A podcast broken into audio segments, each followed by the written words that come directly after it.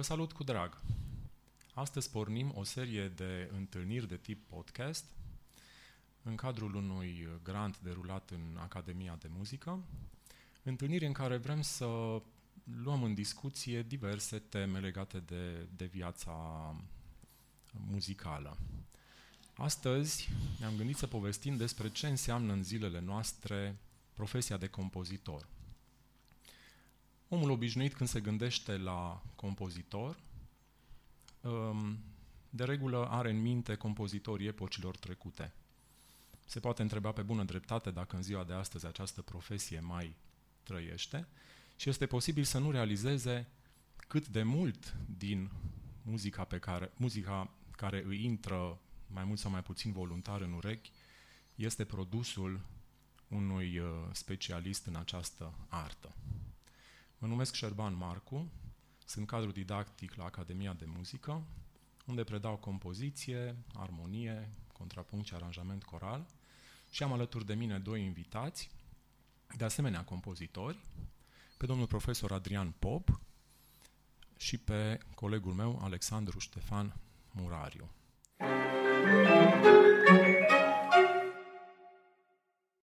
Aș dori să încep întrebându-l pe domnul profesor Adrian Pop exact asta. Ce înseamnă în ziua de astăzi a fi compozitor față de ceea ce însemna în vremea lui Mozart sau lui Bach sau lui Palestrina? Unde îl găsim pe compozitor? Pare oarecum invizibil. Eu nu cred că înseamnă neapărat altceva decât era pe vremea celor evocați în acele epoși de profesionalizare intensă a meserilor muzicale, că sunt mai multe. Dacă evaluăm cuvântul, compozitor este cel, unul care pune lucruri împreună, le compune. Pentru că muzica europeană a lansat această meserie și muzica europeană se distinge de tot ce s-a întâmplat în istorie pe planetă prin această capacitate mereu sporită de a manevra planuri sonore concomitente, suprapuse, voci mai multe, armonia. Armonia s-a născut în Europa Occidentală, nu s-a născut nici în India, nici în China, nici nicăieri pe suprafața Pământului. Acum suntem foarte obișnuiți cu armonia. Trupa elementară de rock cuprinde chitară, armonie. Nu? Deci noi folosim cuvântul acesta ca și cum ar fi de la sine înțeles, dar el este creația unor, unor uh, întregi secole de evoluție. Acum, Ehm, de ce noțiunea de compozitor este oarecum uh, ocultată? Ehm, asta este din cauza masivei dezvoltări a muzicii de divertisment, unde compozitorul, într-adevăr, nu apare în primul plan, ci în primul plan apare cel care cântă muzica. De foarte multe ori, cel care cântă muzica este și compozitorul ei. Dar uh, un astfel de compozitor nu este neapărat un compozitor care controlează toți parametrii muzicale, așa cum presupunem, cum am spus, compozitorul le pune lucrurile împreună și știe tot ce a pus împreună, de la chitara bas și până la voce, de la contrabasul și timpanul din orchestra sinfonică până la uh, flautul și flautul piccolo, nu? știe tot ce a făcut acolo. Uh, compozitorii pe care ascultăm foarte adesea sunt cu un cuvânt bine potrivit cantautori. Deci, um, compozitorii din muzica uh, de divertisment, o numim ușoară cum s-a numit, dar are nenumărate, uh, nenumărate încrengături, mulți dintre ei nici nu cunosc note și nici nu au nevoie să le cunoască, întrucât își creează textele și melodiile pe care aceste texte se cântă. După care, aceste idei care pot să fie fantastice, pot să fie geniale, pot să devină hituri, că asta este dorința unui compozitor din acest mediu, să creeze un hit. Ehm, ele intră pe mâna profesioniștilor și uzina aceasta, că se și numește industrie muzicală, în care, în care diversi specialiști aranjează și clădesc propriu zis ceea ce va asculta publicul, funcționează. Deci, specializarea aceasta a compoziției s-a împărțit în multe feluri. Eu am următoarea viziune. Se discută mult despre trei, trei puncte importante ale, ale muzicii, și anume compozitorul, interpretul și publicul. Mereu se analizează acești trei factori în triunghi. Eu i-aș reduce la un binom. Este cine cântă și cine ascultă.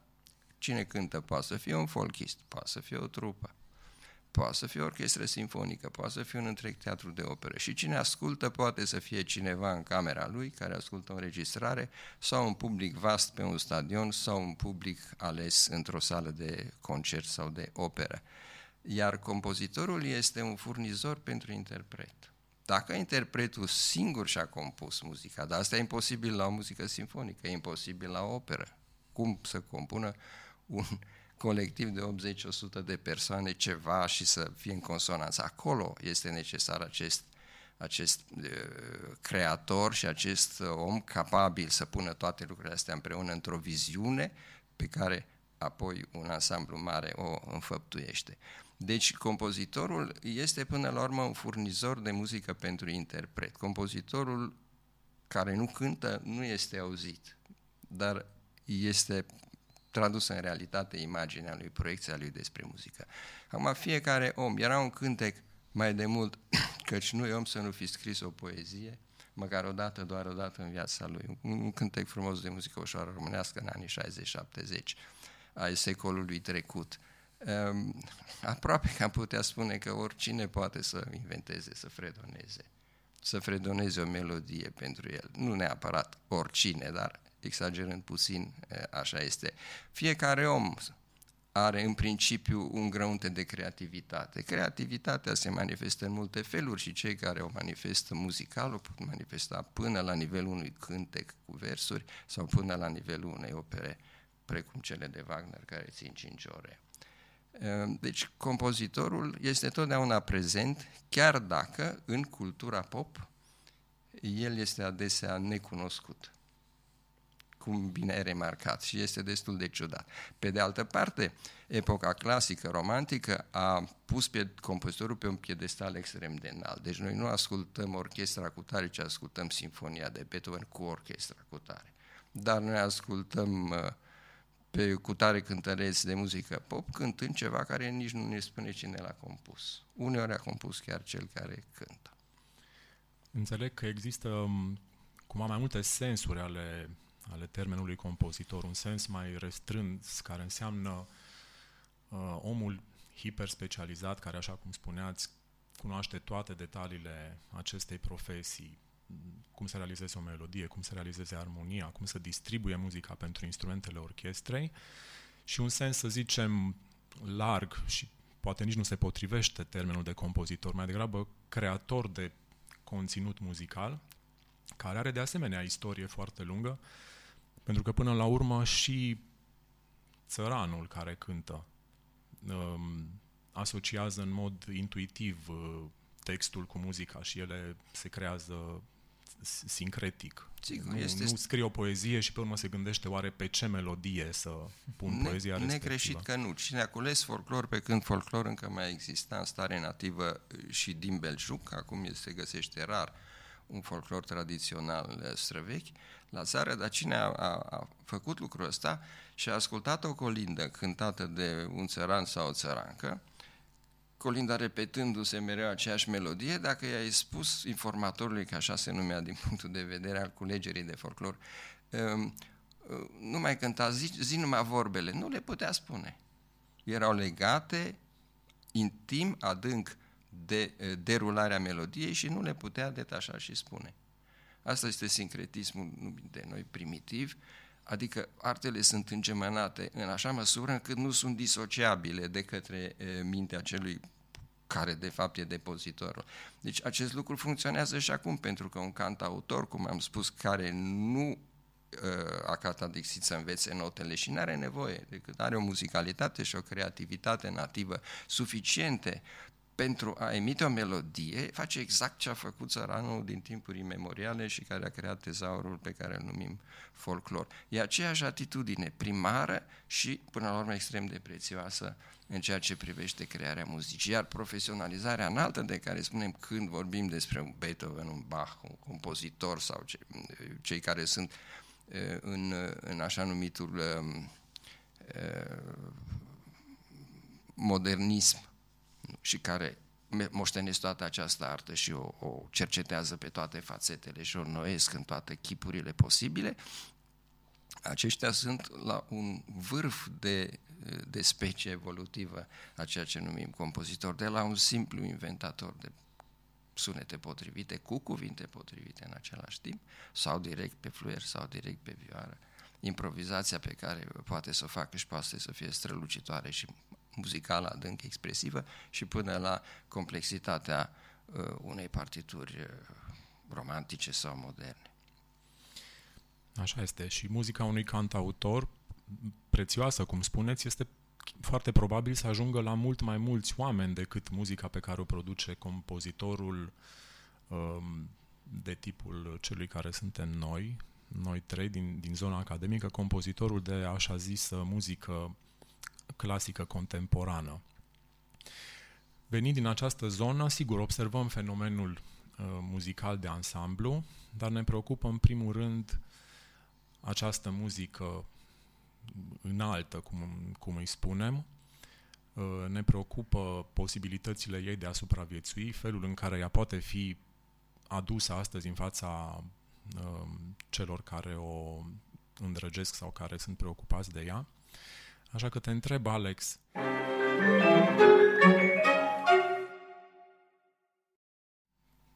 tu fiind uh, manager cultural pe lângă activitatea de la conservator și având un ansamblu de muzică contemporană, uh, există astăzi contexte sau care sunt contextele, care sunt uh, mecanismele prin care această muzică mai sofisticată uh, poate ajunge în fața publicului, într-adevăr, mult mai mic decât publicul care ascultă muzică de divertisment, un public de nișă, dar un public curios și interesat. În ce fel se întâmplă asta? Păi eu pot uh, descrie poate contextele în care am reușit eu să pătrund. Uh, acestea ar fi poate în primul rând uh, festivalurile de profil, unde compozitori deopotrivă tineri și experimentați sunt, sunt puși în valoare nouă ni se, dă, ni se dau șanse la, la început de carieră să apărem în astfel de festivaluri care într-adevăr sunt, sunt de nișă dar nu ar fi singura, să zicem, singura cale pe care noi, uh, prin care noi ne putem uh, arăta publicului creațiile.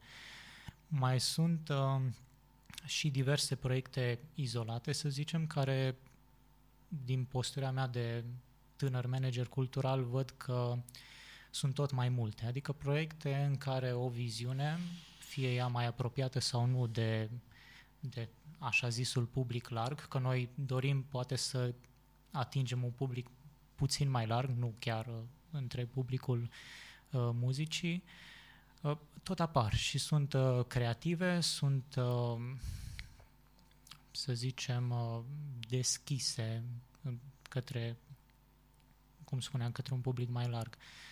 Și o altă modalitate prin care, să zicem, uh, am apărut pentru primele dăți în, în fața unui public, ar fi uh, încercarea de a coagula tu un anumit uh, grup sau o anumită gașcă pentru a, nu știu, inventa un concert măcar sau uh, poate a participa în cadrul unui uh, recital de clasă sau poate a fi ales de către un coleg de al tău dirijor uh, să fi cântat în cadrul concertului lui de producție, adică licența la dirijată. Eu am avut, de exemplu, uh, norocul să fiu cântat de două ori într-un astfel de context. Adică ești prieten cu colegul tău dirijor din anul 4, să zicem, care va avea un concert uh, simfonic în care el și-a ales uh, un anumit corpus de lucrări și în care a decis să colaboreze cu tine, să-ți ceară o lucrare și să apari cu un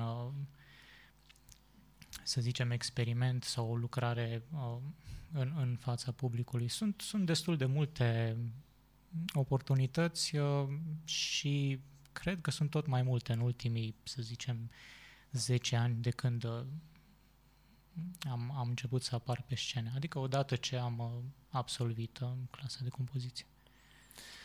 Și noi fiind uh, muzicieni cu formare clasică, prețuim în primul rând evenimentul din sala de concert, care presupune interacțiunea directă uh, cu interpreții și experiența nemijlocită a muzicii.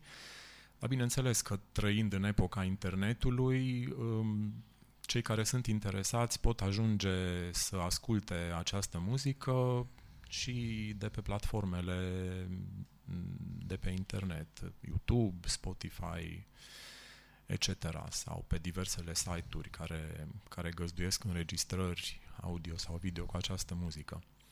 Deci cei curioși cumva, cumva uh, ajung să ne asculte lucrările. Probabil nu facem, adică nu probabil, cu certitudine nu facem la fel de multe vizionări ca muzica de divertisment, dar ne străduim să ne cultivăm un public. Um, vorbind despre compozitor,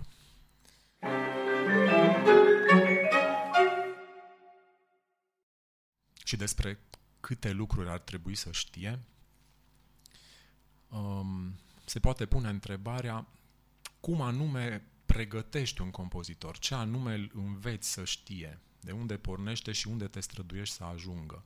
Ne-am putea întreba inclusiv dacă compoziția, fiind un domeniu care presupune așa de multă creativitate, poate fi de fapt predată, din moment ce compozitorul ar trebui să-și găsească în cele din urmă vocea interioară, ce anume se poate preda, ce anume nu se poate preda. Mi-aduc aminte că unul dintre profesorii mei dragi, maestrul Hans-Peter Türk, îmi spunea la un moment dat, ușor exasperat, referindu-se la unul dintre studenți, că nu pot să-l învăț pe student să-i vină o idee. Pot să-l învăț după ce îi vine o idee, ce să facă cu ideea respectivă. Așa că vreau să vă întreb, domnule profesor, de fapt, ce facem în conservator? Ce încercăm să învățăm? E foarte adevărat ce a spus uh, domnul profesor Turc. Ideile ne aparțin, sunt sclipiri ale propriului creier, uh, dar de foarte multe ori ideea este fragmentară și stai și te întrebi bun și cum continuu. Deci acest, această întrebare care poate deveni dramatică este una la care uh, școala trebuie să dea răspuns și cu asta se preocupă. Deci, și cum îl învățăm pe cineva cum să continue ideile? Arătându-i cum au făcut unii și alții. Sunt nenumărate exemple. Dacă, dacă predai această disciplină printr-o reluare a modalităților istorice, a marilor genii care sunt indiscutabile, mari genii și care sunt indiscutabil modele, atunci vei uh, urmări cum se prezintă ideea și dezvoltarea ei într-o piesă sau alta dintre cele mai încerci să le alegi cel, cel mai bine a marilor compozitori. Asta este tehnica exercițiilor de stil pe care noi o practicăm. Ne uităm la Bach, ne uităm la Mozart, la Beethoven, luăm piese, le analizăm, le disecăm, în tocmai ca în tabloul lui Rembrandt lecția de anatomie. Nu se vedem și tendoanele muzicii acelea, nu numai pielea, fața și așa mai departe. Deci asta presupune un, un mare bagaj pregătitor de teorie de înțelegere a tehnologiilor muzicale, armoniei, multe exerciții, ca să poți înțelege ce a făcut cu tare compozitor cu propria lui idee. Pe de o parte. Pe de altă parte, studiind aceste opusuri, care sunt garantat 100% cum era o emisiune geniale și, și exemplare, ehm, în mod reflex, ți se va dezvolta un simț al stilului, al unității stilistice, al coerenței pe care observi acolo ehm, și un, un simț critic. Deci, eh, ceea ce noi, un gust, un gust, ceea ce noi, pas cu pas și oarecum, nu în mod fățiș, ci în mod implicit, facem cu acești studenți parcurgând un, un, un ciclu de analize că, care par aride, este cultivarea gustului și gustul în momentul în care se consolidează, în momentul în care se confruntă cu modele extraordinare, gustul va fi instrumentul prin care cineva autoevaluează ideile. Pentru că poți să ai tot felul de idei dar tu trebuie să ți dragi că sunt uh, scăpărări din creierul tău, din creativitatea ta. Trebuie să ai capacitatea de a le evalua și potențialul. Și câte valoroase sunt și câte mulți la ele sau unde le poți folosi. Ehm, pe de o parte. Pe de altă parte, acest simț al stilului care te va ajuta apoi, indiferent cum arată ideea ta și cât de originală este, să o menții într-un curs, într-o albie, care nu inundă malurile, care este, este unitară în sine și acest lucru se percepe de oricine. Nu trebuie să-l exprimi în cuvinte, ci poți să-l percepi dacă dacă există această amprentă de stil, această unitate. Deci sunt lucruri care se coc, se maturizează ca și fructul. În timp, fructul absorbe sevă, așa mai departe, și noi nu mai vedem că se înroșește măruș până când ajunge la culoarea lui. Deci un proces de durată, din acest motiv personal prefer să predau de la început și să, să deschid ochii învățăceilor față de masterclass-urile în care în care uh, propui o idee, propui ceva, masterclass-uri se fac cu oameni care deja sunt pe picioarele lor. Părerea mea, bineînțeles, nu toată lumea va fi de acord cu asta, dar această îngrijire de grădinar a plantei uh, creativității, inteligenței și, și priceperilor tehnice muzicale, acest lucru uh, pe mine mă pasionează și este cum să spun, bucuria mea de, a, de a-l preda. Deci asta, asta facem. Iar modalitatea de a produce această creștere și această maturare, această coacere, această pârguire a posibilităților și a creativității și a impulsului, că dacă nu impuls creator, pe direcția asta faci ca audient, așa de curiozitate. Dacă chiar faci lucrul ăsta, atunci trebuie să-l parcurgi. Acest lucru îl facem îl facem prin studierea stilurilor, dar se poate face și fără studierea stilurilor. Pur și simplu pe baza uh, expunerii elementului creativ, iar profesorul sugerează lucruri care pornesc de la ideea însăși, care poate să fie complet în afara oricului stil istoric. Se practică și acest, această modalitate, personal prefer prima pentru că mi se pare substanțială, adică eu am puțină încredere în, în într-un compozitor care are mari carențe de armonie sau chiar și mici carențe de armonie, care nu poate analiza foarte adecvat niște lucruri făcute de Beethoven sau de Palestrina sau de Wagner. Ehm, încrederea mea eh, slăbește în acel compozitor, deși el poate să fie un adevărat magician al ideilor originale.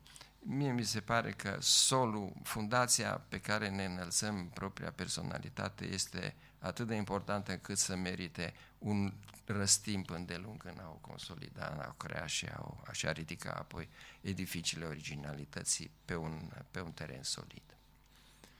Din câte știu, în uh, alte instituții care au această specializare, um, această preocupare pentru studiul stilurilor se face uneori la o disciplină separată, în Franța am înțeles că se numește écriture, da. Și alte instituții pur și simplu nu, nu pun accent la disciplina compoziție pe, acest, uh, pe această baie, să zicem, stilistică, care în cazul nostru ocupă un teritoriu destul de mare, de fapt, um, de la muzica secolului 20, care evident este de, de cel mai mare interes, până la, dacă privim în urmă, până, până în renaștere, inclusiv uh, pastișă de madrigal sau de canțonetă renascentistă încercăm să facem cu ei.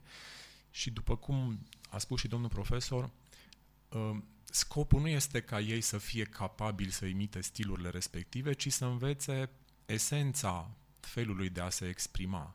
Dintr-un menuet de, de tip uh, caiet pentru Ana Magdalena Bach pot învăța cum să consolideze o tonalitate printr-o cadență, cum să realizeze o frază de patru măsuri, etc. Din madrigalul renascentist de care vorbeam înainte, pot, pot învăța cum funcționează armonia modală.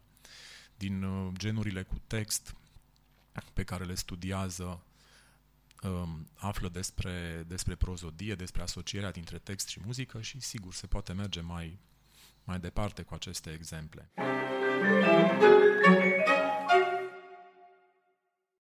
Alex, ca beneficiar cel mai, cel mai tânăr dintre noi al, al acestui sistem de educație, um, în ce fel consideri că te-a format acest uh, traseu stilistic, poate destul de, de anevoios, destul de chinuitor și cum a fost să te desprinzi de stilurile studiate și să încerci să găsești un glas propriu în, în ceea ce faci? Ei, cred că acest, această abordare este una absolut uh, potrivită pentru, să zicem, studenții sau viitorii studenți care vin din, uh, din liceele de specialitate sau care poate vin chiar fără această pregătire și cu o pregătire personală. Eu personal uh, am venit cu un bagaj nu, nu consistent, poate chiar uh, precar la admiterea la compoziție și consider că orice altă abordare decât cea prin care să punctăm cât mai multe stiluri și epoci și uh, detalii uh, ale unor compozitori uh, consacrați, că de regulă exemplele erau uh, focalizate uh, pe, pe granzi, ar fi fost uh, mult mai, uh, să zic, puțin... Uh, Riscantă, poate. Da, mult mai riscantă și cu o probabilitate mare de a ajunge în, în puncte de blocaj din care să nu poți ieși, să nu ai la ce să te raportezi, apropo de ce spunea domn profesor. Și pe mine m-a format uh, incredibil de eficient, consider. Uh, cred că m-am desprins, dacă bine mi-amintesc, desprins e mult spus, pentru că am rămas uh, și încă, încă studiez cu admirație muzica clasică romantică, renaș- muzica renașterii, undeva în anul 3, când uh, tot domnul profesor ne-a uh, expus, cum ne expunea la fiecare curs de compoziție, despre diverse uh, tematici, fie că era vorba despre art, artă, matematică, or, orice subiect pe care dânsul uh, le, le stăpânește cu maestrie și ne-a povestit la un moment dat despre uh, Uh, cunoscuta serie Catedrală, Catedrală din Rouen de Claude Monet, în care a pictat în diferite momente ale zilei din camera sa de hotel uh, fațada catedralei și au rezultat o, o mulțime de pânze. De acolo a venit ideea de a picta câteva miniaturi uh, pentru uh, pentru instrument, adică muzică instrumentală. A mai venit și ideea uh, faptului că urma o zi de naștere a două prietene foarte bune care erau flautiste și am decis să scriu acest triptic la acea vreme și l-am dus domnului profesor. A fost prima temă care uh, a ieșit din sfera exercițiilor de stil și pe care am avut curajul să o arăt domnului profesor și mi-amintesc că cred că a fost primul uh, bravo smuls de la, de la dânsul uh, pentru că mi-amintesc, cu toții nu eram atât de uh, maestri în, în a manevra acele exerciții de, de uh, stilistică, poate doi dintre colegi erau mai, mai iscusiți. Eu am pierdut puțin uh, uh, trenul, am, am mers puțin mai în pluton după anul întâi în care m-am descurcat, să zicem, pentru că reușeam cu cunoștințele dumânite în liceu, dar uh, cam, cam așa a fost. Deci consider că e foarte, foarte important ancorarea în, uh, în muzica istorică și în stăpânirea tuturor parametrilor pentru a putea la un moment dat să te dezvolți și să poți să te deblochezi în orice moment în care consider că nu mai știi ce să faci, să știi până unde să te întorci, să știi cum să reiei acea idee, să știi dacă este nevoie de o altă idee sau să părăsești, să lași pentru un uh, potențial alt proiect. Așa cred și eu că studiul uh, muzicii prin acest uh, proces al, al studiului stilurilor um, îi dă compozitorului um, o bază foarte bună, pentru că până la urmă Învață cum se realizează un început, învață cum se realizează o culminație, învață cum se realizează o tranziție, învață cum se realizează o încheiere convingătoare pentru o piesă. Și chiar dacă el își va căuta în cele din urmă o voce proprie, va aplica mai mult sau mai puțin intuitiv undeva lucrurile astea se sedimentează în felul lui de a gândi și le va, le va aplica și muzica lui va fi, sper, mai, mai convingătoare, mai coerentă, cum spunea și domnul profesor. Uh, mi-amintesc de o discuție, domnule profesor, da. v-am auzit spunând la un moment dat că preocuparea excesivă pentru originalitate e periculoasă pe cineva care, pentru cineva care se găsește în, în, acest, în această etapă a, a studiului și că mai degrabă preocuparea pentru coerență și forță de convingere ar trebui să primeze.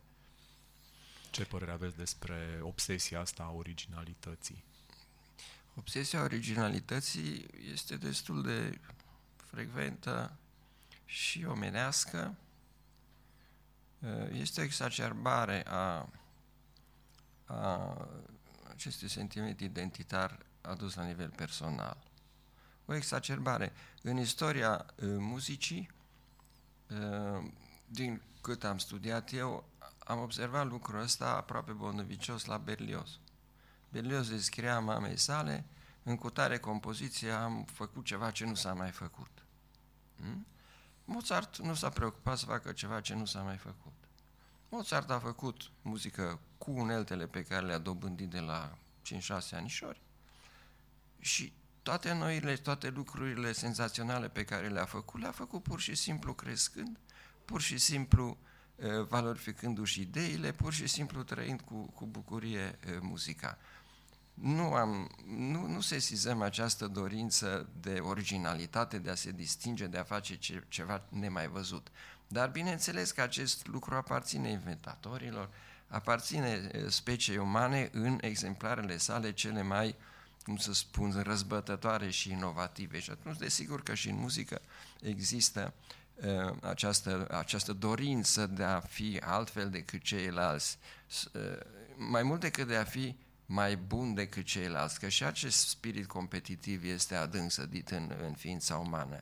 Dar poți să fii mai bun decât ceilalți sau să-ți închipui că ești, dacă asta te liniștește, sufletește, folosind un limbaj, pe înțelesul tuturor, convențional și nu neapărat inovându-l. Dar ideea că inovația conține în sine valoare, care nu este o idee fundamentată, nu este solidă, cuprinde pe mulți oameni. Dacă e nou, e bun. Dacă e vechi, nu e bun. Asta e o greșeală de gândire fatală pe care se face des.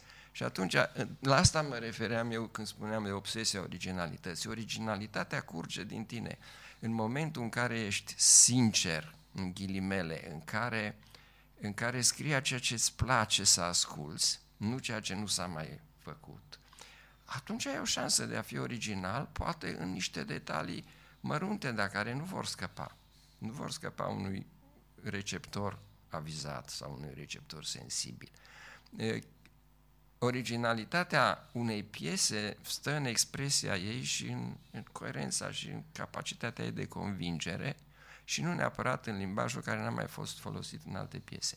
Dar secolul 20, începând cu începutul său, a fost secolul 21 tinde să continue lucrul acesta. Nu toată lumea, dar sunt destui care continuă.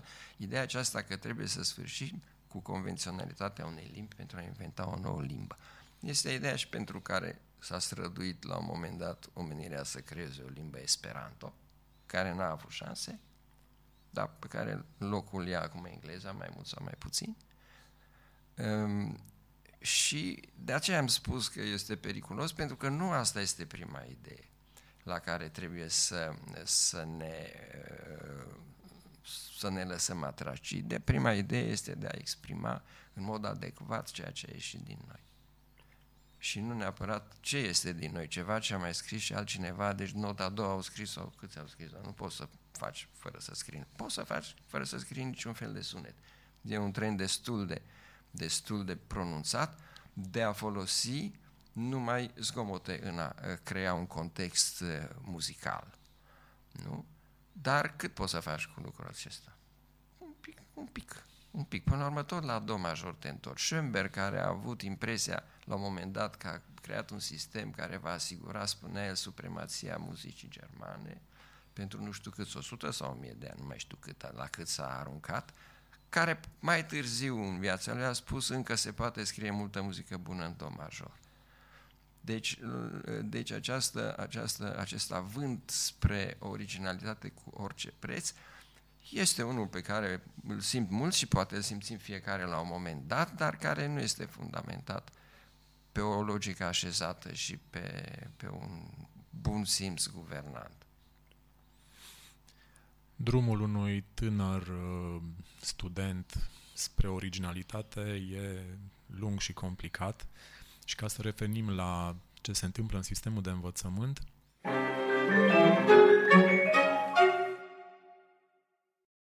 haideți să spunem, de fapt, cum, fac, cum organizăm admiterea, ce anume căutăm la, la tinerii aspiranți, după cum se știe, compoziția nu se studiază în liceu, se studiază doar la nivel universitar. Deci nu cineva care dă admitere la vioară la conservator a făcut vioară până atunci. Cineva care dă admitere la canto, sigur, cu unele excepții, a studiat canto.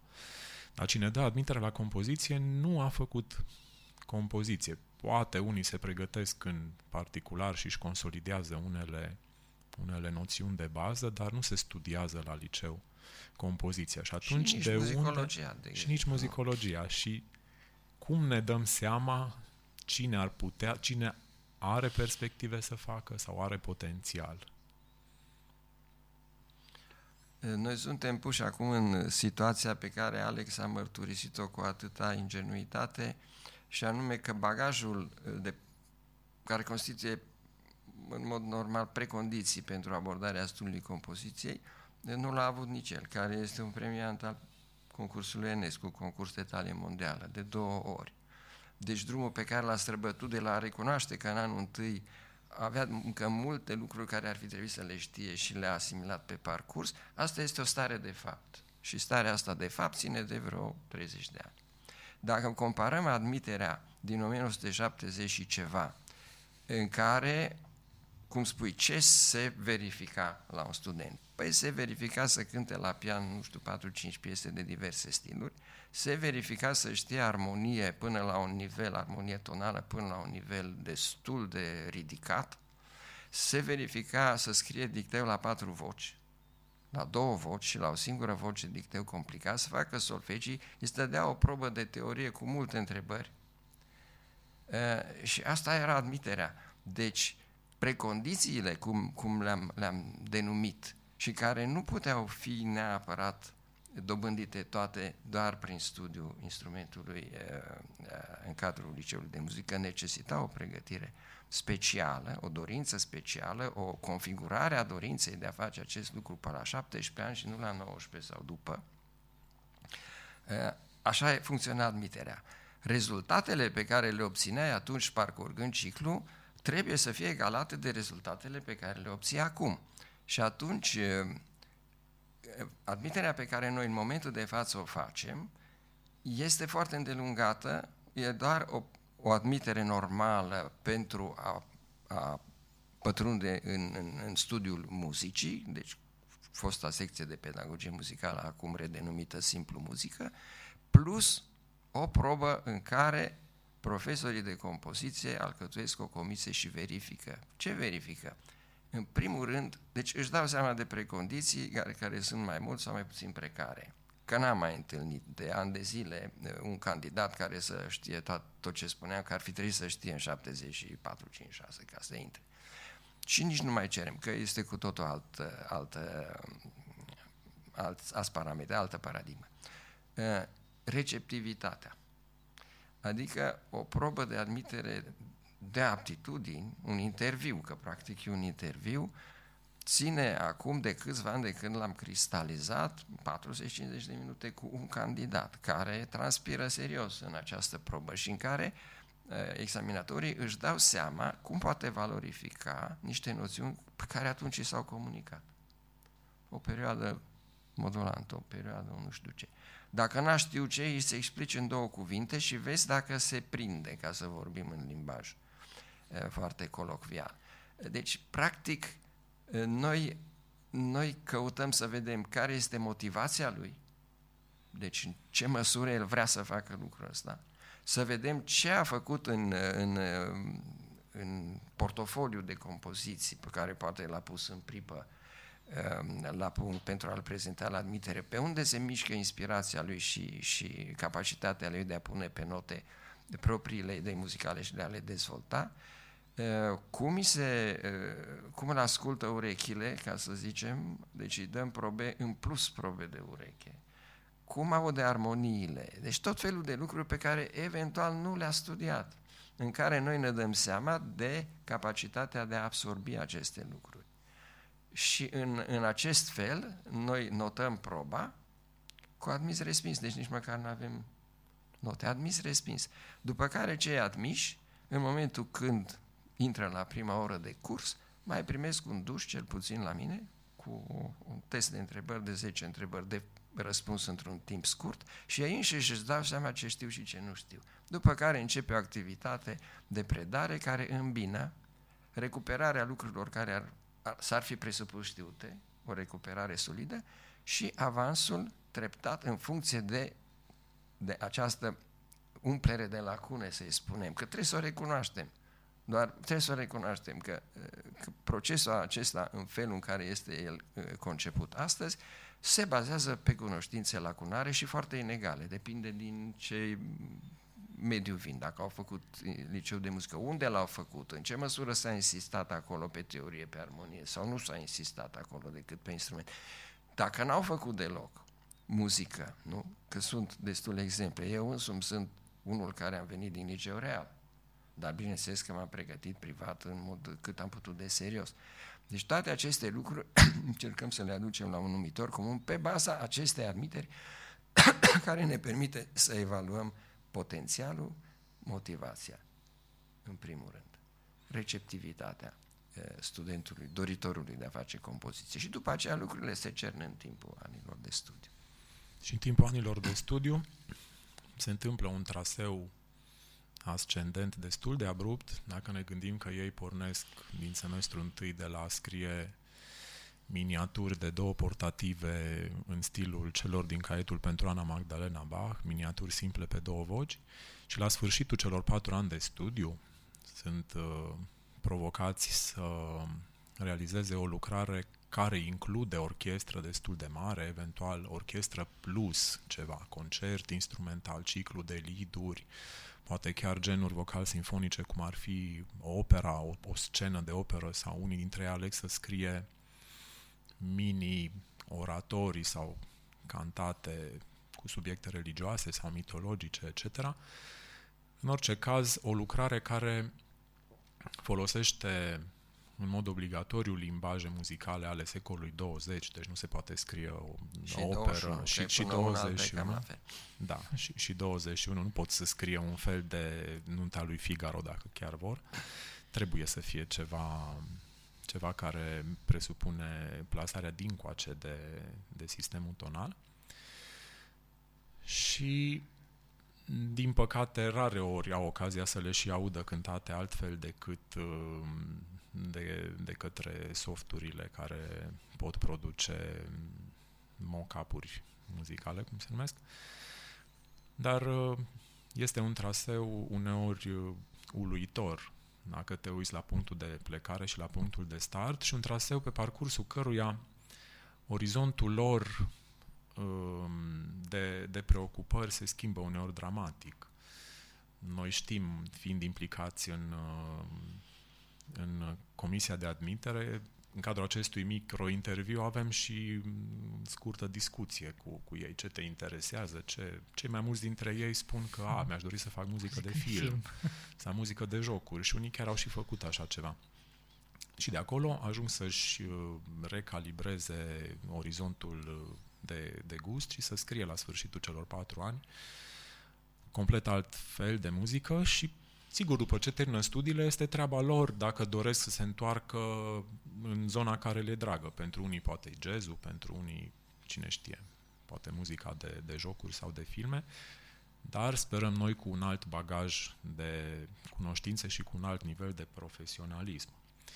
Și apropo de ce se întâmplă după finalizarea studiilor,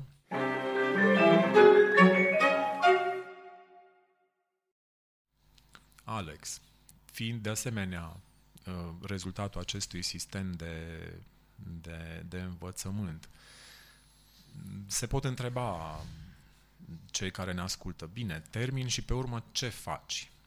Pentru un compozitor, viața e dificilă și la noi în țară și, și în străinătate. Sunt foarte puțini cei care se întrețin strict din uh, această activitate creatoare. Care sunt uh, posibilitățile? Tu ai descoperit una dintre ele, dar mai sunt și altele. Povestește-ne un pic ce poate face un absolvent. Da, după cum bine spuneai, uh, freelancerii, compozitori sunt o raritate sau poate chiar imposibil. Eu nu cunosc uh, dintre colegii sau uh, generațiile apropiate compozitori care să se descurce în viața de zi cu zi doar compunând sau doar aranjând sau doar fiind parte din diferite proiecte și, și comenzi. De cele mai multe ori cred uh, că noi dorim să ne păstrăm cât se poate de mult o activitate însemnată, dar ne lăsând la o parte stabilitatea, poate cea financiară. Mulți dintre noi suntem, uh, ca și în cazul meu, profesori uh, și compozitori în, în diverse contexte. Eu am, nu știu de unde am simțit această nevoie să merg și către uh, organizarea de diferite nu știu, evenimente, grupuri, cum, cum a fost și coagularea unui ansamblu de muzică contemporană, dar sunt, uh, cunoscând, cunoscând și alți uh, colegi care încă nu cochetează, ci activează în domeniul compoziției, mai există cazurile în care își deschid uh, studiouri și uh, realizează diverse aranjamente în diverse stiluri, care nu sunt neapărat uh, precar remunerate și din care își pot câștiga uh, o bună parte din existență. Mai sunt uh, și acești uh, manageri culturali, dar cred că nici acest, această scriere de proiecte și implementare nu poate fi uh, punctul principal din care tu să te descurci în viață. Deci cred cu tărie că uh, este o chestiune de a-ți întinde tentacule pe diverse, să zicem, ramuri uh, muzicale, nu doar ce țin de compoziție, în care nu de puține ori toate se completează. Eu, scriind proiecte și înființând un ansamblu de muzică contemporană, chiar dacă mai sunt uh, invitați și în alte contexte, școli de vară, festivaluri și așa mai departe, să-mi fie cântate lucrări, pot să mă dezvolt și să-mi creez uh, propriul uh, laborator, cum, cum mi l-am și creat uh, cu, cu ansamblu culor și cum nu puțini uh, uh, au, alții au făcut. Adică și domnul profesor, uh, fiind uh, fiul maestrului Dorin Pop, care a avut o uh, să zicem, carieră legendară cu uh, ansamblul, cu corul Capela Transilvanica, a scris caiete întregi de muzică corală, deci uh, a, a avut acea deschidere și acel laborator de experiment. Domnul uh, regretatul Cornel Țăranu a avut ansamblul ad hoc pentru care a scris Ars, Ars, Nova. Ars Nova, pardon, pentru care a scris uh, zeci, dacă nu sute de opusuri.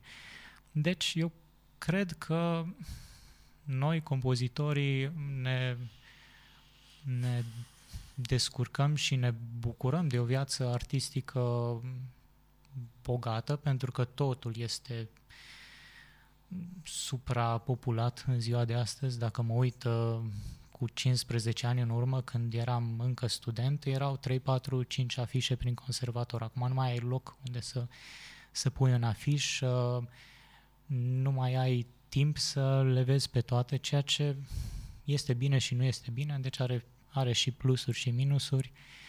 Deci această suprapopulare de evenimente și de oportunități, fie că ești în Cluj, București, Iași, Timișoara sau un oraș mai mic, vine în beneficiul, cred, absolvenților de compoziție, care, dacă privesc cu atenție ce se întâmplă în jurul lor, ă, cu ușurință se pot ă, bucura de o carieră atât în compoziție cât și în ă, a fi practicieni, o carieră de succes și lungă, dacă nu pe întregul, întreaga viață. Nu? Cumva trebuie să recunoaștem că această profesie nu se alege la fel ca alte profesii din calcul financiar. În mod normal, um, profesia de compozitor e vocațională și o fac oameni care nu pot trăi fără să facă asta și fac asta de cele mai multe ori combinând, așa cum ai spus și tu, această activitate cu altele mai lucrative. Dar există totuși contexte suficiente în care um, un absolvent de compoziție poate să lucreze. Uh, spuneam că zona noastră a muzicii clasice contemporane este o zonă de nișă. Până la urmă, spectacolele și concertele noastre nu umplu săli cum ar fi Cluj Arena sau uh, sala polivalentă, nu, nu umplem uh, 5.000 de scaune cu spectatori, sunt, uh, sunt mai puțini uh, spectatori la spectacolele noastre, uneori poate mai puțin decât ne-am dori. Și ne putem întreba uh, dacă ceva în felul cum plasăm spre, spre publicul nostru muzica este nefuncțional. Am constatat Uh, aș dori să menționez că așa cum Alexandru a înființat ansamblul Couleur în urmă cu 2 ani, trei, da. cu, cu 3 ani, un ansamblu care deja um, a acumulat o serie de, de experiențe foarte semnificative, printre care inclusiv un concert la Filarmonica din Berlin, ceea ce nu, nu că nu-i puțin lucru, e foarte mare lucru. Domnul profesor Adrian Pop a înființat uh, ansamblul ad hoc, cu care de asemenea este prezent și în Cluj și la festivalul din București. Și am remarcat în uh, ultimele concerte, uh, sub, o titol, sub, o, sub un nume ghiduș, de regulă se zice de la clasici la contemporan, dar ați făcut o inversare și ați spus de la, de la contemporan la clasici, uh, am observat că preferați amestecul lucrările, amestecul în lista de, de repertoriu a lucrărilor uh, de ultimă oră cu lucrări din repertoriu tradițional, lucrări deja, deja validate, unele dintre ele chiar, chiar cunoscute. Experiența mea a fost foarte plăcută. Uneori aceste oaze de de muzică contemporană pot fi obositoare și într-o anumită măsură repetitive sau monocrome.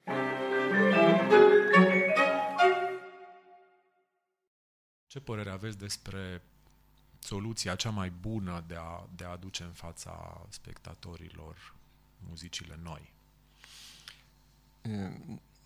Părerea mea este că muzicile noi, cât vor fi fiind ele de inovative sau avangardiste, e foarte bine să fie alăturate cu muzicile cercate, să zicem, dintr-un domeniu afin. Ehm, publicul, nișa de public, nu? cuvântul nișă extrem de potrivit și nu este muzica contemporană ehm, singura. Și jazzul este o muzică de nișă decât că nișa e mai încăpătoare pentru jazz. Și alte, alte uh, genuri de acestea, alte uh, orizonturi sau universuri muzicale au un caracter de nișă. Um, nișa noastră poate să se, să se deschidă în primul rând spre consumatorul de muzică clasică, care și acela este acum într-o nișă, dar sigur este o nișă și aceea mai largă.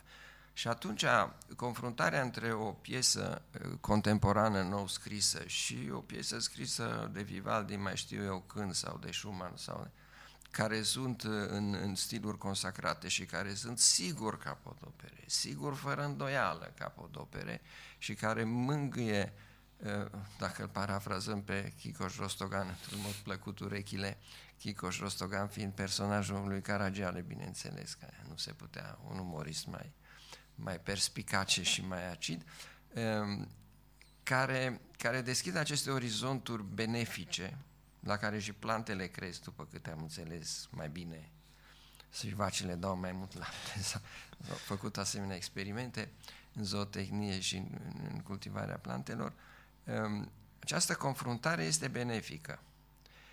Pentru un ascultător care se deschide spre muzica uh, epocilor uh, europene uh, exemplare, alăturarea aceasta va crea un fel de ritm al audiției, un ritm plăcut și îi va face mult mai profitabilă experiența noutății, experiența, să spunem, asprimii, experiența uh, violenței, care de multe ori sunt căutate în muzicile uh, contemporane, cu experiența aceasta a, unei, a unei, uh, unui dar din nou al liniștii, al, al ceea ce muzica clasică, romantică, barocă, renascentistă pot conține în ele în mai mare măsură. Constantin Silvestri, nu? compozitor uh, remarcabil și dirijor extraordinar, uh, personalitatea muzicii românești, avea o exprimare evaluativă în care spunea nădăjduiesc că muzica contemporană se referea la muzica anilor 60, care era o avangardă foarte, foarte uh, crângenă, să spunem, să ajungă să poată să se deschidă spre toată această gamă de senzații, sentimente și emoții pe care un adagio Uh, de Brahms îl poate cuprinde. Ei, dacă nu are interesul să se deschidă în această direcție, atunci scoaterea din contextul pe care o aseamăn uneori cu un ghetto, adică numai muzici contemporane, într-un concert, un lucru cât se poate de obișnuit, scoaterea din această manifestare, asta e curtea noastră și aici ne manifestăm, și amestecarea cu elemente nu preponderente, ci mai degrabă de, de alternare și de culoare ale muzicilor consacrate, este un lucru pozitiv. Pentru că, eu spun, la un concert la care te-ai, te referit și la care am invitat un bun coleg de, de școală, de liceu, care, sigur, e cu tot o altă meserie, și am zis, haide la concert, a venit și după concert mi-a spus să știi că chiar mi-a plăcut nu i-ar fi chiar plăcut dacă era numai muzică contemporană, l-ar fi obosit și așa o piese care să fie uh, quasi integral disonante.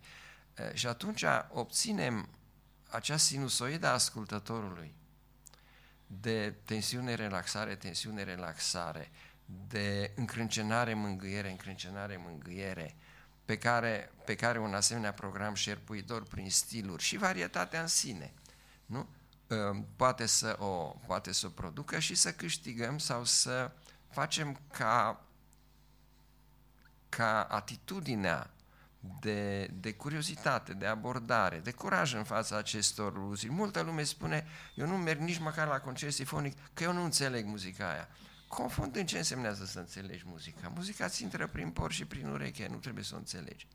Dacă ai muzical, date, tu vei simți tensiunile, vei simți toate lucrurile pe care ea le comunică fără să înțelegi. Deci confuzia aceasta între a înțelege, a, a denumi teoretic lucruri pe care noi oamenii de meserie o facem, nu, nu trebuie să aparțină unui public, trebuie doar simpla deschidere. Și atunci această simplă deschidere prin alternanța aceasta de lucruri care ating în mod nemijlocit și care au mai fost frecventate de uh, iubitorul de muzică, îi îi, îi, uh, îi aduce și aceste noi perspective fără ca să-l copleșească, ci doar ca să-i lărgească orizontul. Cred că e un lucru pozitiv și eu cred în lucrul ăsta. N-am făcut multe astfel de concerte, cred că vreo trei în toată, uh, în toată istoria de activitate a ansamblului ad hoc, uh, dar intenționez să continu, dacă voi avea ocazia, cu, cu acest tip de experiment și să câștig pentru nișa noastră 2, 3, 4, 50, 100 de oameni în plus.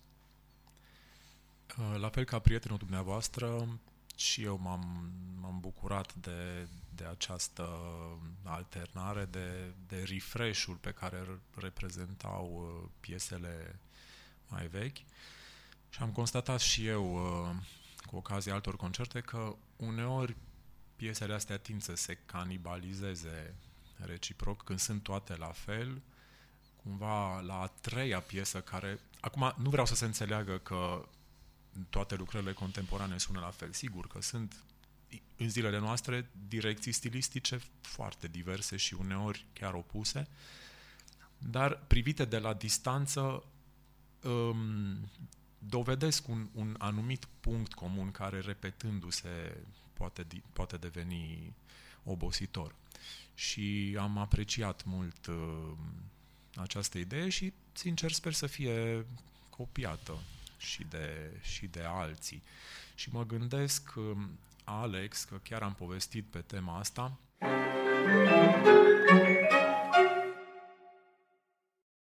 nu numai că e benefic pentru um, spectatori, nu numai că e benefică pentru spectatori această alternanță, dar noi ne gândiserăm că este posibil să fie benefic, adică nu că e posibil, mai mult decât atâta, cu certitudine este benefică și pentru interpreți. Uh, abordarea pe lângă repertoriul contemporan a, acestui reper, uh, a acestor uh, lucrări mai vechi, validate deja istoric. Aveți în plan la repetiții sau, de ce nu, poate și în concerte, să includeți cu ansamblu Culeur așa ceva? Da, chiar am uh, vrut să nu încheiem acest subiect fără să completez prin faptul că chiar din interior a venit această dorință, cu toate că și noi am mai alternat, ok, am alternat uh, Ravel, poate Toduță, care a fost un Toduță mângâietor, uh, cu aceste muzici, dar din interior a venit dorința, cu toate că eu la începutul în prima discuție pe care am avut-o cu membrii ansamblului, am spus că doresc să alternăm noul cu vechiul, muzica, sunetul cu imaginea, să ieșim și în uh, întâmpinări interdisciplinare, dar recent mi-au uh, atras atenția că, Alex, vezi că tu ne-ai spus ceva la început și noi am dorit să reluăm uh, adică să includem în repetiții, cel puțin dacă nu și în concerte, mai ales când există contexte în care lucrările se leagă, din punct de vedere istoric, poate chiar sonor.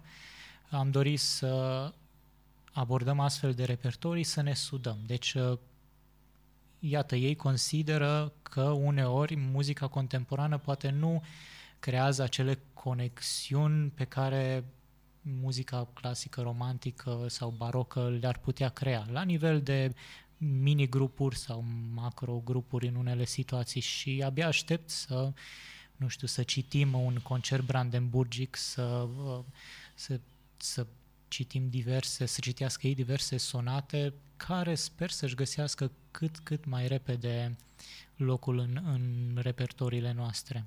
Este o chestiune care se practică, cred, de foarte mult timp. Eu văd uh, în activitățile ansamblurilor consacrate din, din vest sau din Statele Unite, că este o cutumă absolut uh, omniprezentă, în care un, o serenadă de Beethoven este cuplată cu bulez, uh, fie că este vorba despre o referire istorică care creează ceva conexiuni și sonor nu creează, dar este, este peste tot și este dovedit că este eficient și poate atrage sau poate uni aceste două nișe și să le mărească implicit.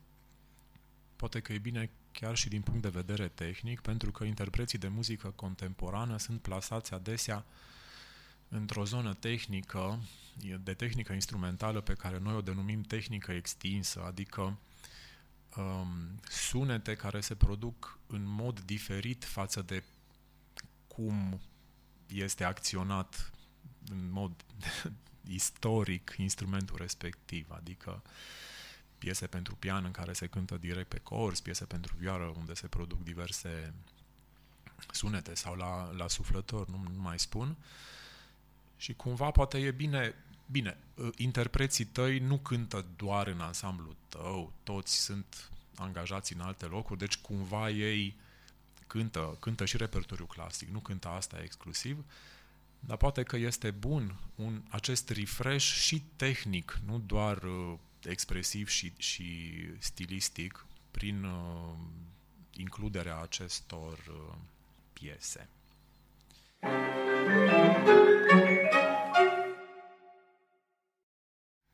Domnule profesor, mi-e și frică să pun întrebarea, are viitor meseria asta? Noi scoatem în fiecare an pe tarabă, la instituția noastră, șase locuri pentru, compozi- pentru specializarea compoziție și tinerii vin și se înscriu. Suntem cu conștiința împăcată, formăm oameni um, asigurând, sigur nu putem chiar asigura viitorul, dar sperând că vor avea un viitor sau uh, situația este în pericol. Chiar tu ai spus că a te înrola în această meserie este o opțiune care nu ține de partea financiară, ci ține de o pasiune, să zicem, irepresibilă. Nu, nu poți să trăiești fără ca să faci lucrul ăsta. Pe urmă, practici compoziția ca un hobby sau dacă ai, ai un noroc mare ca o activitate quasi principală, dar nu unică. Așa încât uh, faptul că plaja aceasta de receptivitate la nivelul învățământului superior este largă, putem să spunem că e largă, așa cum ai definit-o, uh, este, cum să spun, ca o cultură extensivă în agricultură. Nu? Mai multe hectare. Nu să deci numai o grădinuță, ci să deci mai multe hectare. Ai un rezultat statistic atunci. Din uh, studenții care pornesc pe acest drum, cei care constată uh, repede sau mai târziu că de fapt nu este interesul lor primordial, uh, se pot lăsa că viața contemporană nu mai este așa de bătută în cuie pe o linie și pe o meserie. Nu? Variabilitatea aceasta de preocupări este destul de liberă. Și se întâmplă lucrul ăsta. Cei care ajung până la capăt, fără îndoială că așa cum am tot dezbătut aici, ă, dobândesc o viziune puternică, o viziune competentă, largă asupra muzicii, se pot valida didactic, se pot valida și în alte domenii, se pot adapta pentru alte genuri de muzică decât au fost parcurse de nu muzică de film, muzică, cu o competență negreșit sporită din punct de vedere al solidității cunoștințelor și viziunilor muzicale. Așa încât uh, nu avem pentru ce să fim pesimiști și nu avem pentru ce să să ne temem de acest sistem oarecum deschis, de, de primire cu brațele deschise și nu cu bariere foarte înalte, așa cum le-am descris eu, că funcționau în trecut. Bineînțeles, noi va trebui să evaluăm rezultatul statistic și nu prin prisma lui 100%. Pentru că dacă în anii 70 au intrat 2 și au ieșit tot 2, acum intră 7 și ies 3, de exemplu. Nu? Așa a fost 2. Prima mea promoție pregătită de studenți am început cu șapte, în anul întâi era pe vremea când se făcea cum ai descris tu. Era ca de probă primul an, dacă chiar îmi place, dacă chiar mă simt în stare să fac și dacă nu îmi place sau nu mă simt în stare, nu nicio problemă, o las baltă după un an. Deci din șapte au terminat doi. Acum, mai nou, din cei 5-6 cât intră în fiecare an, nu s-a întâmplat să termine mai puțin de patru. Deci se vede că, că studenții noștri în promoțiile succesive au prins gustul și, au, și ambiția de a parcurge acest stadiu și după aceea au făcut ceea ce a îndrumat viața să facă, pasiunea lor. Deci meseria este un hobby puternic, în realitate, un hobby extrem de puternic, dar ia uitați-vă în istorie, ce a fost domnul Borodin, mare compozitor rus, profesor de chimie la universitate și compozitor. Ce a fost Rimski-Korsakov? Ofițer de marină și compozitor care s-a profesionalizat. Pe Ce a fost Mussorgsky? Da. Ce a fost Mussorgsky? A fost ofițer de gardă. Și așa a și murit, ofițer de gardă, dar a scris lucrări muzicale senzaționale. Deci, nici în istorie, compozitorii la care noi privim cu admirație, Eventual n-au fost compozitori cu normă întreagă, eventual au făcut altceva, lucru care în ziua de astăzi este, cum Alex foarte bine a subliniat, absolut firesc. Absolut firesc să, să îți valorifici cunoștințele în așa fel încât să echilibrezi și viața de zi cu zi, deci să-ți duci existența prin ceva sigur și cert și să dai curs acestui prea plin de creativitate care a fost de acum fasonat într-un într-o, într competență stilistică, într-o, într-un gust evoluat, într-o capacitate de a construi pe baza propriilor idei scăpărătoare niște compoziții considerabile și cu început și sfârșit și cu tot ce trebuie să fie în ele. Deci, asta este situația, asta este epoca, o luăm cum este și nu avem decât să fim complet angrenați în ceea ce facem. Așa e. Ca să încheiem cu o temă mai poetică din, din zona noastră și o întrebare pentru amândoi.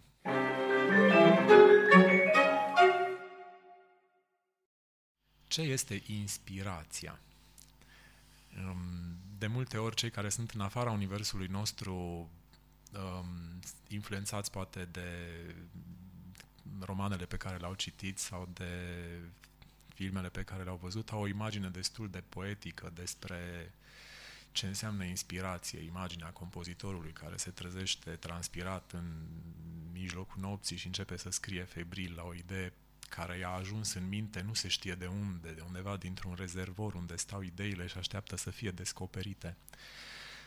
Cam asta ar fi imaginea. Cât e de aproape de realitate această imagine în ceea ce vă privește, pentru că cred că este ceva destul de subiectiv pentru fiecare funcționează în altfel. Domnule profesor, ce, ce înseamnă inspirație? Este un cuvânt foarte sugestiv, un cuvânt respiratoriu, inspirație, inspir ceva, care în cazul ăsta exprimă mai multe lucruri. Deci inspirația odată este acea idee despre care am tot vorbit care îți vine și care exact nu știi de unde. De multe ori vine din ceea ce se uh, numește muzeu interior, din ceea ce noi prețuim, din ceea ce știm, uh, seamănă cu ceva sau ceva o declanșează, o urmare de gând. Viața noastră este un gând continuu. Nu, nu mai gândim și când visăm, dar nu mai suntem conștienți. Nu? Gândind continuu, apare câte ceva ce ne atrage atenție și pe care vrem să-l prindem și să-l fixăm. Un cuvânt, o întorsătură de cuvinte, un vers, o idee muzicală, care după aceea devine un fel de obsesie. Nu degeaba Berlioz, că am vorbit de el, și-a, și-a numit ideea fixă tema din Sinfonia Fantastică, prin idee fix înțelegând de fapt obsesie. Obsesie. Nu era obsesia acest, celei femei frumoase pe care a văzut-o la bal și care pe urmă s-a perindat prin toată celebra sa sinfonie fantastică. Deci ideea care ne-a venit ne preocupă la mod obsesiv. A fost inspirația când i-a țâșnit despre care nu putem spune mare lucru. Poate în somn, nu se citează că Schumann a avut în somn, nu știu care idee. Se poate întâmpla să ai o idee când n-ai nimic la îndemână să scrii și ți-e frică că o să o uiți și atunci devii febril. Al, al doilea înțeles pentru mine al inspirației este starea de inspirație, o stare de grație Uh, îi spunem de grație, dar de fapt ea este o stare asemănătoare cu fierul bătut pe Nicovală în, în fierăria lui vulcanului Hephaistos, nu, cea primitivă. Când fierul a ajuns la temperatura și la starea de a fi modelat. Și acolo se ajunge bătând serios cu ciocanul. Sau a sportivului care este în formă, nu? care poate să sară cu prăjini la 5 metri sau cât se sare acum, dar nu în fiecare zi sau nu în fiecare moment, care ajunge în formă. Deci aceste două imagini sunt cele care pentru mine, ă, cum să spun, descriu starea în care scrii sau continui cu ușurință ideile. Asta e inspirația. Sunt inspirat. Astăzi nu sunt inspirat, pot să scriu nimic. Nu? Dar când voi fi inspirat, voi putea să scriu. Deci odată țâșnirea ideii, devenirea obsesiei și apoi obsesia asta este adusă în stare de incandescență, de prelucrabilitate. Și asta este starea de grație. Inspirație. Un om inspirat a fost inspirat. Nu ești inspirat tot timpul. Am fost inspirat când am luat numărul cu tare la loto. Nu? oh, oh, inspirație. Deci inspirația vine cea de fierărie, după multă transpirație și dictonul e cunoscut, 1% inspirație, 99% transpirație. Și transpirația este începe din anul întâi pentru studenții de compoziție, așa cum am descris-o noi aici. Așa că îi ducem spre starea de inspirație de la simpla, simpla apariție a ideii până la starea aceea în care ideea poate să se întrupeze. E o idee de creație puternică. Am pățit și eu să am acest uh, sentiment în legătură cu munca la, la piesele proprii, că aflat într-un anumit impas legat de dezvoltarea ulterioară a piesei, într-un anumit moment a venit o idee și n-am putut găsi explicații de ce acea idee și de ce atunci și dacă am făcut ceva ca să vină ideea aia și dacă s-ar fi putut să nu vină. Deci, oricât eu sunt o persoană destul de rațională, dar totuși o anumită fascinație pentru felul cum îți vine sau nu-ți vine o idee am Rezultatul și eu. unei fermentații, cum e? Da. Facem buline. Da, cumva se întâmplă sau nu se întâmplă. Da, în da. capul nostru. Alex, pentru tine? Cum? Ce, ce mai pot spune după ce a spus domn profesor? Uh, eu eventual aș putea să aplic la stilul de a compune pe care l-am, adică care este unul de regulă narrativ.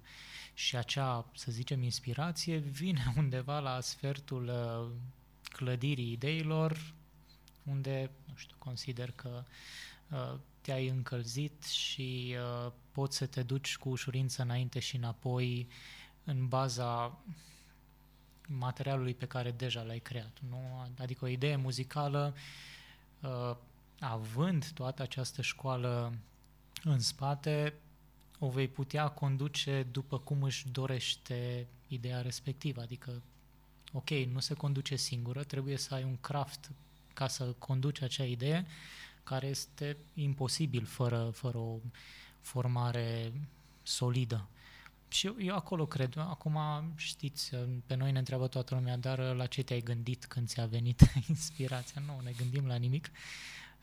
Poate o întrebare mai bună ar fi în ce moment te-ai aflat în procesul creativ sau în timpul compunerii acelei lucrări când ți-a venit inspirația, apropo. Nu știu, eu undeva la sfert, la jumătatea lucrării, uneori mai pe la început, uh, da, după aia începi poate să răstorni ideile, să zici că, de fapt, nu ăla a fost începutul, că e mijlocul, deci uh, în, în focul, apropo de ce spunea domn profesor, cred că acolo este locul, spațiul, timpul ideal în care pe care să-l prinzi și să respecti, să nu te dai jos de la birou în acel moment, adică să ai și acea uh, responsabilitate.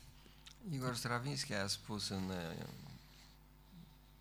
master, cum să se numească, conferințele pe care le-a ținut la Harvard și care sunt imortalizate într-o mică culegere, uh, a spus foarte frumos, el trebuie să simte ideile, deci el compunea cu pianul și degetele îi spuneau de foarte multe ori ideile apar în, în această joacă improvisatorică pe care o, ai un răgaz la pian și eu uneori improvizez în stil, în manieră de jazz și ideea respectivă se va materializa într-o compoziție care nu are nimic cu jazz.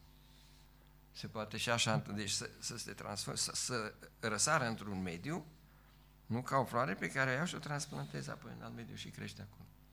Deci e foarte complex, pe de-o parte și foarte simplu, pe de altă parte procesul, fiindcă este ceva, o exprimare spontană a, a ceva ce se află în tine. Și vine în urma unui exercițiu constant, continuu al gândirii. Avea Picasso o vorbă că ceva de genul că inspirația există, dar trebuie să te găsească lucrând.